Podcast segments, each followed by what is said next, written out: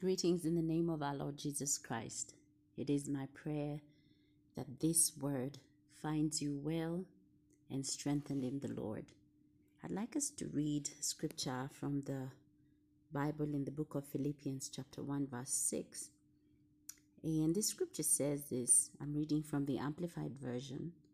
And I am convinced and sure of this very thing that he who began a good work in you will continue until the day Jesus Christ, right up to the time of his return, developing that good work and perfecting and bringing it to completion in you. The King James Version says, being confident of this very thing, that he who began a good work in you will perform it until the day of Jesus Christ. These words are very strengthening to all of us that are called by the name of Jesus, knowing that God who began a good work in us will be the one to complete it.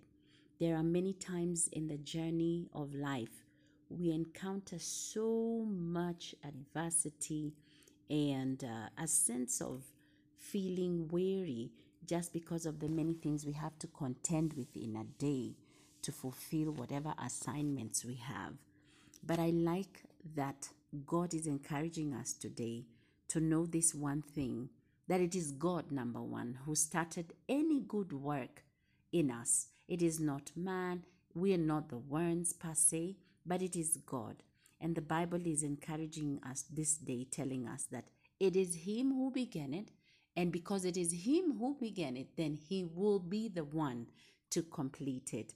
May our hearts be strengthened, knowing that as we remain uh, in partnership with God and in obedience and in complete humility before Him, then He takes up the lead to ensure that His work begun in us will be completed.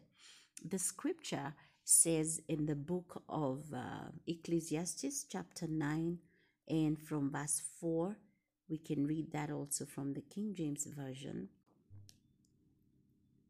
For to him that is joined to the living, there is hope. For a living dog is better than a dead lion. So the Bible encourages us that those that are joined to those that are living, there is hope. There is always hope when we are joined to the living. Praise the Lord. And it says that then, even though somebody may be in a very low state, like that one of a dog, it is better to be alive than to be a dead lion.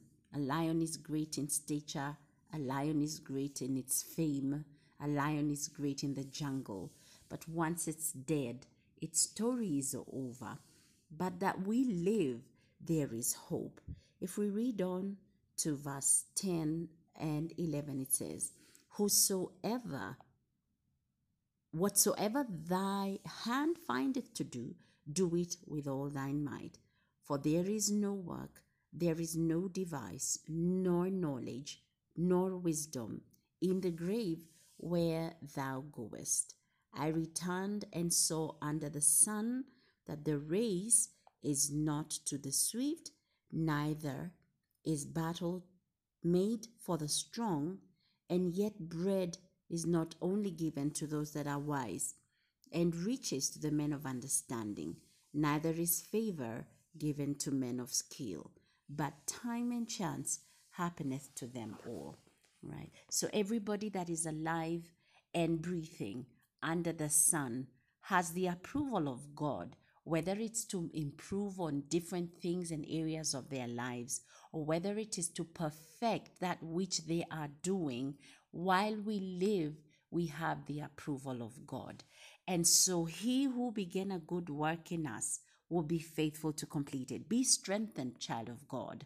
Whatever it is you have found to do, whatever it is that God approves of you to do, whether it's in your daily life as an individual, whether you are uh, uh, in the space of marriage, whether you're in the space of a parent, whether you're in the space of uh, being in the corporate world or in business or whatever sphere of influence God has called you to serve Him.